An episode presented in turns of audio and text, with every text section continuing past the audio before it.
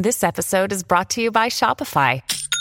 Forget the frustration of picking commerce platforms when you switch your business to Shopify, the global commerce platform that supercharges your selling wherever you sell. With Shopify, you'll harness the same intuitive features, trusted apps, and powerful analytics used by the world's leading brands. Sign up today for your $1 per month trial period at shopify.com slash tech, all lowercase. That's shopify.com slash tech. Coming up on today's show, it is voting day in Canada, federal election 2021. We'll look back at the campaign. It wasn't one that I think will stand out in the history books. We'll find out about the electronic tracking of voters. It happens a lot by the political parties. What do they do with that information and what are you giving them? And are we at the point of triage in Alberta's ICUs? If not, we're getting close. What does it mean? So it is voting day in our country. Canadians heading to the polls in our 44th general election following a campaign that, um, well, it hasn't been completely uninteresting, but it hasn't been light your hair on fire interesting, I don't think. We sort of saw, if you track the polling going back to the beginning, the Liberals with a pretty, well, I mean, not a sizable lead, but a lead. Okay. They had a lead when this thing started, which quickly evaporated. Uh, now they've pulled her back up, and it looks like it's basically a horse race. So, let's go through the campaign and sort of who failed, who capitalized? Did anybody take advantage of the opportunities that were presented to them?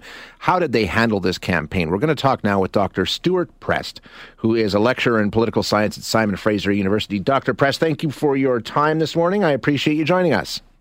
It's a pleasure to be with you. Yeah, so we look back on this federal election campaign, pretty short, five weeks, um, pretty quick campaign. Um, the Liberals had their lead, and um, I think that was a double edged sword for Justin Trudeau. Tell me if I'm wrong. He thought he was in a position to possibly move from minority to majority, um, but that evaporated pretty quickly right out of the gate, didn't it? Yeah, I think that's right. We have seen some other uh, uh, elections in the pandemic era where the incumbent government, the uh, actually were able to cash in effectively by having an election even in the midst of a pandemic. So I think they, they thought that given the support they seemed to enjoy and that uh, that track record, they, they thought it was a good time to to roll the dice on this this early and, and quite voluntary election. And uh, and that's really not how things played out. Whereas uh, some other parties, such as the, the BC uh, NDP here, where I am, were able to to uh, strengthen their mm-hmm. support. If anything, the Liberals faced almost immediate questions about why they would uh, have an election like this. So, so what happened? They had that lead, which almost instantly was gone. Was it a stumble out of the gate? What went wrong for them? I think there was a bit of a stumble. The the biggest problem earlier in the, the campaign was this just this inability to tell Canadians in a succinct way what was the choice that needed to be made right now that uh, required an election. They just couldn't justify that that choice to the satisfaction of, of, of those asking the questions, including uh, a, a, lot of voters, I think. And so, so that was that was an initial problem, and and some of the early attempts to really draw comparisons between themselves and the, the leading opposition, the Conservatives, uh, seem to to fall a little flat. Say on the issues like vaccine mandates and, mm-hmm. and so on, where the Liberals were trying to draw this contrast. The the Conservatives were pretty determined in, in uh, limiting the daylight, and, and, there were some questions about just how uh, how uh, vacuum sealed the, the, the liberal plan actually was. So we've seen, you know, that in the polling they dropped right off at the beginning, but they've come back um, and at least even the race at this point. Um, so was that work that they did, or did the other parties not capitalize on their flagging momentum at the beginning and sort of make hay out of that? Well, for the Liberals, for their part, seemed like they moved to uh, a pretty determined use of, of wedge issues, the different yeah. topics where they can draw those contrasts, like like abortion, like like gun control laws, and so on. But the other parties, they were all t- taking some pretty uh, big swings of their own. So the NDP was, was constantly attacking uh, Mr. Trudeau uh, personally, and, and the Liberals, rather than trying to attack the Conservatives, who they may be uh, more at odds with ideologically. And so that that uh, I don't know if that resonated with voters, and they also uh, kept their their platform quite uh, uh, vague on detail. Yes. So it would be hard to get a good answer out of them. And then, of course, uh, Mr. O'Toole took the biggest swing of all when he was looking to uh, effectively move his party to the from the, the right of the spectrum to much closer to the center in the middle of a campaign, essentially trying to reinvent the, the party's position on the fly. And I think he started to experience some headwinds on that score, both whether voters could accept that kind of change, that, would buy into it, and and some of his own uh, rank and file. I think some of the, the uh, core supporters of the party were asking questions about it as well. Yeah, I think that was a calculated risk. I think he knew if you're going to move it closer to the center, you might lose somebody on the farther right side of the spectrum, and we've seen that happen. The PPC actually have seen a, a fairly sizable bump in momentum over the course of this campaign. Yeah, it was very much under the radar. The the leader of the PPC, Maxime Bernier, wasn't even part of the, the leaders' debates, but uh, particularly in the last week or two, I think where uh, voters were trying to to make up their minds, and uh, and uh, particularly among conservatives uh, or typical conservative voters who, who are perhaps uh, frustrated with with the the whole set of restrictions around vaccine mandates. The, the PPC offered a clear position that it just should be people's choice, which is not where most Canadians are, but there is a substantial minority who, who hold that view. And uh, uh, just making it clear that there was this other alternative available. And, and for those who were uh, perhaps skeptical of some of those other moderating moves by the Conservatives as well, it, uh, it seems like it may be splitting the Conservative vote in, in some parts of the country at least. Yeah, I think you're right. I think, you know, there's that risk of, you know, the people who felt like they didn't really belong to the Conservative Party of Canada anymore would, would you know, gravitate to the PPC. And then there's another issue um, I think that he's facing, uh, and we we talked about this last week. Of course, what happened here in Alberta with the pandemic and the way it spun out of control, uh, um, and that's another issue that obviously Erin O'Toole did not want dropped in his lap in the final three days of the campaign. No, I mean that was really uh, just about a worst case scenario for for Mr. O'Toole. Here he had managed to successfully stick handle the the COVID issue almost to a, a draw with the Liberals, and then his own friend and and, and ally, uh, uh, Mr. Kenney in, in Alberta, was uh, forced to uh, enter into a full retreat on on their uh, approach to the pandemic, which which uh, Mr. O'Toole had previously endorsed, and and it seems like uh, uh, Erin O'Toole was just unable to or unprepared to to answer the questions that would inevitably flow from that, and so at, at the moment when uh, they really needed to focus on issues other than the pandemic, the, the Conservatives were left answering questions about what a, a, conservative approach would look like in in the midst of this long drawn out crisis, and it didn't seem like they were able to to generate answers in in this late hour, and so I think it was uh, just awful timing for, for Mr. Yeah. Uh, O'Toole here on that issue. Yeah, no question about it. Um, what's your read on the sizable number of Canadians who cast their votes before the polls even opened, either through advanced polling or through mail-in ballots. It's a pretty good number. Um, does that speak of engaged voters and a higher voter turnout, or is that just a result of the pandemic and that doesn't necessarily translate into a busy day at the polls today? Yeah, it uh, research suggests that we can't uh, necessarily say it's going to lead to more votes overall. It certainly is indicative of a, a population that's paying attention, but I think it is uh, particularly a signal that not all Canadians were as comfortable as usual going out to, to the polling yeah. station on the day of the election. So I think we still have to wait and see what the, the actual turnout numbers are, like in this very, uh, in some ways, unusual and in some ways very frustrating election. Yeah, it is going to be a very unusual election. Dr. Prest, thank you so much for your time today. I really appreciate it.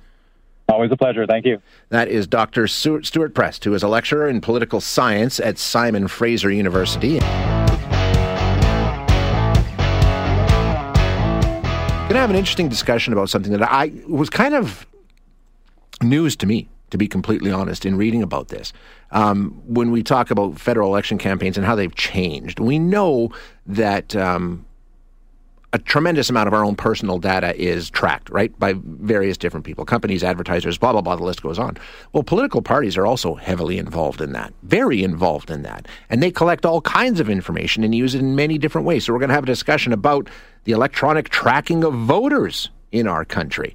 Elizabeth Dubois joins us now, an associate professor of communication at the University of Ottawa. Elizabeth, thank you for your time this morning. I appreciate it. My pleasure. Thanks for having me. So, yeah, I wasn't aware of this. Do you think most Canadians are? Do you think most Canadians have an understanding that um, the way they interact with politicians and parties leads to them being tracked in some way? You know, only about 60% of Canadians know that parties get access to things like mailing address or their name or phone number. Uh, but then there's all kinds of other information that gets collected that fewer and fewer people know about. So, you know, some political parties will collect information about your social media handles, about your occupation, about your age or gender, and few people know about that. Yeah. So let's go through what kind of things are being collected. I mean, it goes right down to your income, right? I mean, they collect all kinds of info. Yeah, so I mean, it's important to know that not all of this information is collected, you know, down to the penny on every single person, but there is a lot of different information that parties can collect. And the big problem is we just don't know what most parties are collecting. Yeah. So we do know, you know, it's very common for parties to identify your address because they get that access because you're a voter in their Sure. riding. Um, a lot of them will ask you for their phone number, even though that's not provided by Elections Canada, uh, and they will. and That's your cell phone number, I should say. They'll have, you know, a landline if you've got it, and can connect that to their address. And then they might, if you are thought of as a likely voter, they might want to target advertisements to you online and so they'll try and figure out uh, you know do you have an email address you want to share do you have a facebook do you want to go like our facebook page and that kind of thing and all of that is used to gather more and more bits of information and create this profile of who you are So obviously they get the voters list, which is pretty generic, and they've always had access to that. But like you say, it's the online. Once you step into that realm, clicking on a liberal or a conservative ad opens you up to further tracking. That's true. Yeah, so there's a couple of different ways it happens. One of the ways is they might ask you if that you'd like to give them information, right? So they'll ask you, do you want to be added to a mailing list or uh, can I have your email address to keep you up to date? So those are the kinds of things where we opt into getting that electronic communication. But then there's, you know, clicking on ads. So depending on where you click on it and how that process goes, they get different kinds of information if you're clicking on a Facebook ad, they don't actually get your specific name and your profile, but they get a sense of who you are generally. And if you do choose to go and donate or get a lawn sign or something like that based on that click, then they connect it back to that wider profile of who you are. What, what do they do with that information? Like, I mean, like you said, is it just targeted advertising, or is there more? Are they building a database of this is our, these are the people that are in our camp, and you know, uh, what do they do with the info? Yeah. So when they have that general information, what we call aggregated information, where they don't necessarily uh, have the intent of kind of targeting you specifically, but people like you, that's where we see targeted advertisements on Facebook or other platforms Yeah. happening. But then there's also the uh, kind of get out the vote campaigns. A bunch of people are probably getting phone calls from campaigns today saying, hey, I noticed you haven't voted yet. Do you want to ride to the polls? Is there something standing in your way? Can we help you get there? And parties do that when they've identified you as somebody who's probably going to vote for them, and they want to make sure you get to the polls. So some of this information, that's really great. We want more people getting to the polls. Sure.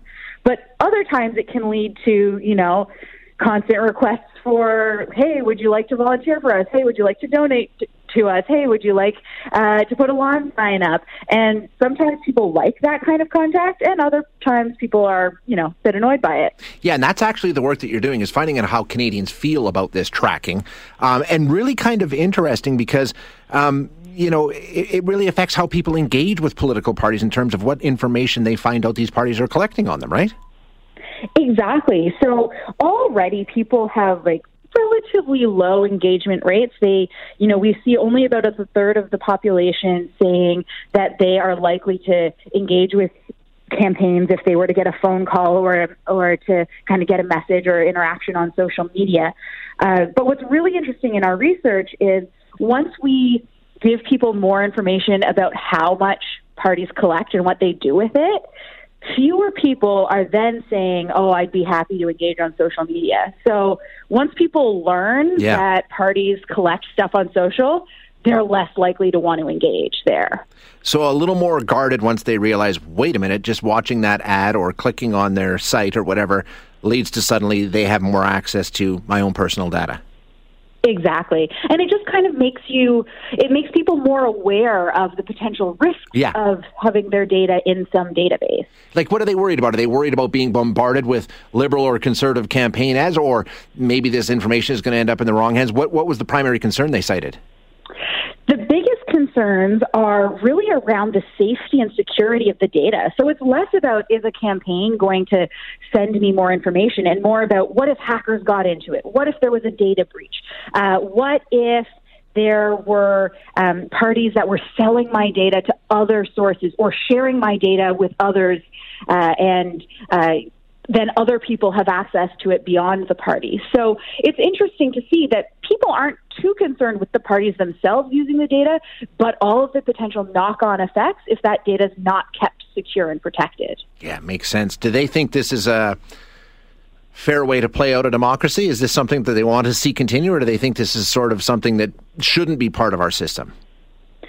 So we asked people whether or not they thought parties having personal information like this was essential to our democracy, and the majority of people said they didn't think that that was the case.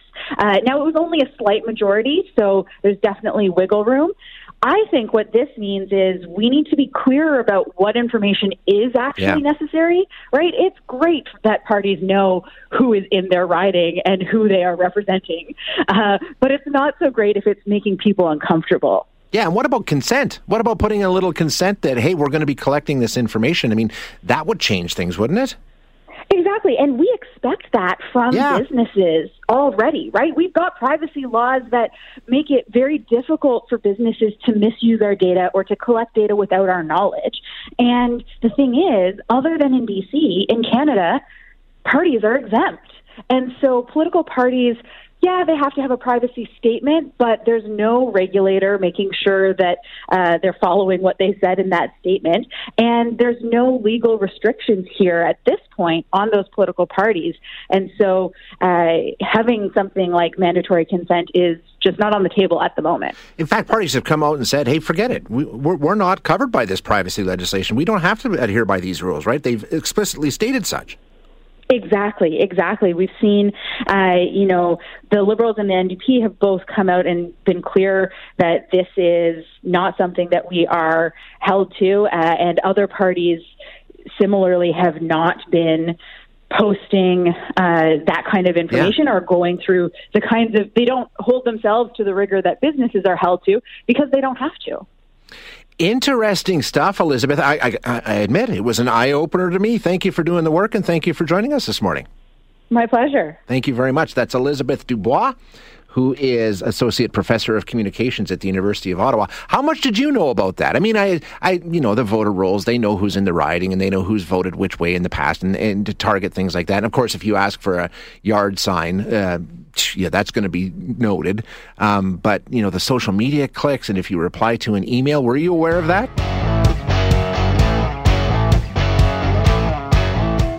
Last Wednesday, so call it five, six days ago, Premier Jason Kenney uh, gave us the update on the situation in Alberta's healthcare system. And at that time, he told us at the current rate, the ICU system in the province of Alberta could be completely overrun within 10 days. So we're more than halfway there. Uh, we'll have to wait and see what the numbers are later today. Of course, um, they're not reported over the weekend.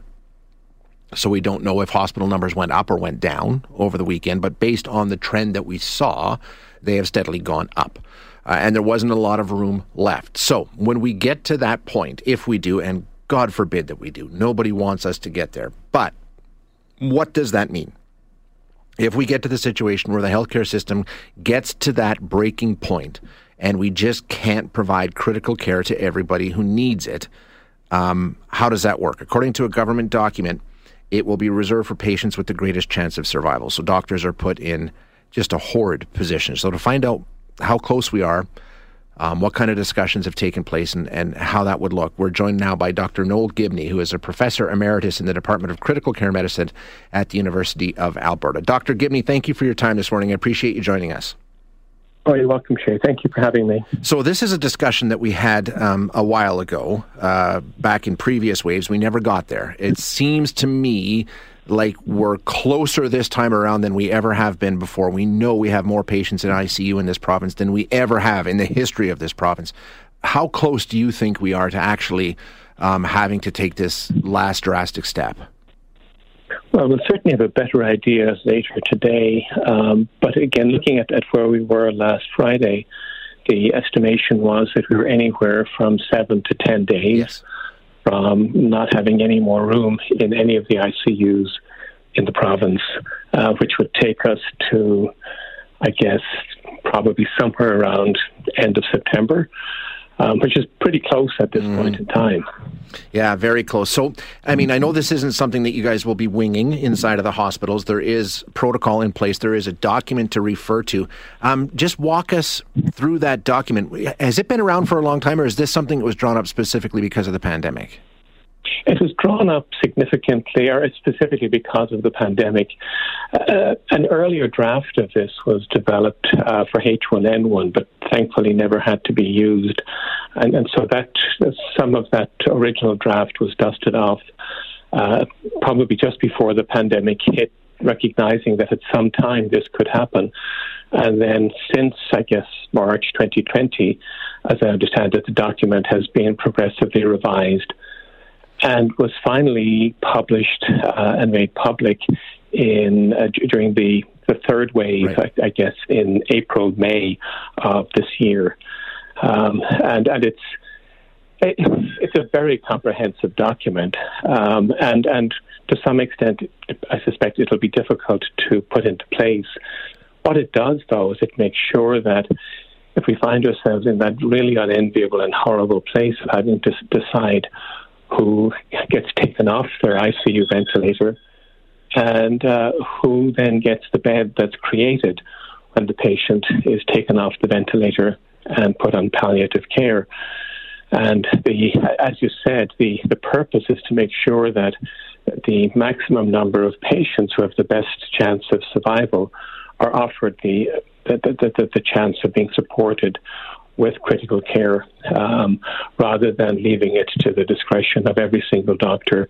And, and in large measure, the, the, the doctors at the bedside won't be the only ones making those decisions. There'll be a triage team that they will refer to to, have a sense of, okay, where are we in the province? And, and because it, it's going to be exceedingly difficult, because I can imagine a situation where there's somebody, so we've run out of beds. Yeah and there's somebody uh, in one of the hospitals, say in Calgary or Edmonton, who isn't doing well, and they then meet the criteria for having their critical care withdrawn and put on palliative therapy. So that would be confirmed. The family would be notified. Now, the family, if that is, decision is made to take somebody off a ventilator, the family then would not have right of appeal the patient would then be taken off the ventilator, put on palliative care, and would probably pass away quickly. Then the, the, uh, the emergency departments and the medical units around the province would be surveyed to see who's waiting for an ICU bed. And then all of those individuals would be would have been assessed using different um, statistical tools as to see which of them, based on previous medical illness, current state, etc., um, what their probability of surviving one year would be. And you know, uh, doc, uh, this is like you say, it wouldn't be a doctor at the bedside necessarily making these decisions because it's pretty clearly broken down in this document, so that doctors aren't in the position where they have to make this decision on the fly. There's some pretty clear benchmarks, like you say, who has the best probability of surviving one year. So there's different factors that go into it, but they are sort of laid out in the document. Correct. And, and again, it, it, it's based on numbers of studies, so it, it has a scientific base. It's something that would be fairly easy, obviously morally difficult to implement in somebody that's in an ICU because you have lots of time. The challenge is going to be when somebody is deteriorating quickly, either on one of the medical units or in an emergency department, and the decision needs to be taken within a minute or two as to whether or not that patient should be actively resuscitated, have a breathing tube put in, have their blood pressure supported. And so those decisions are probably going to have to be taken without necessarily having the benefit of further discussions. And, and so I, I, th- I think it is going to be much more complicated in, in clinical practice than as it's laid out in the document. You know, and, and despite the fact that it is laid out in the document, it is still chilling to read some of these things, Doctor. Like in phase one, patients with an 80% probability of dying within a year will be denied critical care. Phase two, those with a 50% probability of death within a year right. would be denied critical care. I mean, those are, it, it's jarring for me as a layman to read those sorts of things, but as a doctor, I can't imagine knowing that you could provide an extra year of life to somebody if you had the facilities to do it. I mean, that's just, it's a horrible, horrible situation. I mean, absolutely, Shay. And uh, I mean, I, I, can't imagine having to do that, um, but recognizing that if you don't do it, uh, potentially that, um, that there, just, there just isn't a bed for them. Yeah. And, and, so, yeah. one of the other things I think that's really important in all of this is, is that the province really has to develop plans to transfer as many patients as possible as soon as possible out of province, yeah. probably to Ontario, which has agreed to take uh, Alberta patients. They have a much larger ICU bed base, even on a population basis, than Alberta. And, and the more patients that we can, at this point in time, safely, because again, it will it will be challenging, but but can be done and has been done in Europe during some of their waves then we, we open up capacity in our ICUs in Alberta, making it less likely that we have to to implement uh, triage. And uh, and even if we do have to implement triage, that we will have to do it much less often. Yeah, and the situation is none of us wanted to get there for sure. Uh, there, there's there's no doubt about it. So we're in a position where airlifting out is probably the best option. You know, we we've heard some doctors saying you need to bring the military in now. We need to get those field hospitals set up. I mean, I imagine for somebody in your position, uh, you know, a, a critical care physician, you'll there, let's do anything and everything we can before we get into a triage situation, right? Let's exhaust every possibility. Uh, absolutely. The, the, the, challenge is that, unfortunately, the, the, military won't be able to help us in ICUs with um, field hospitals because the, the military, there, there, may be a, a few military nurses um, and, and, doctors who are critically uh, critical care trained. But where, where the military can help us is the military have facilities to do significant airlifts of patients, and mm-hmm. they airlifted a number of patients from Manitoba to Ontario in the third wave. Uh, I, I, suspect that the numbers that we might need to airlift would would be such that we may also need for Alberta to negotiate with there are private medevac companies that medevac usually foreigners from Canada and repatriate them back to their home countries.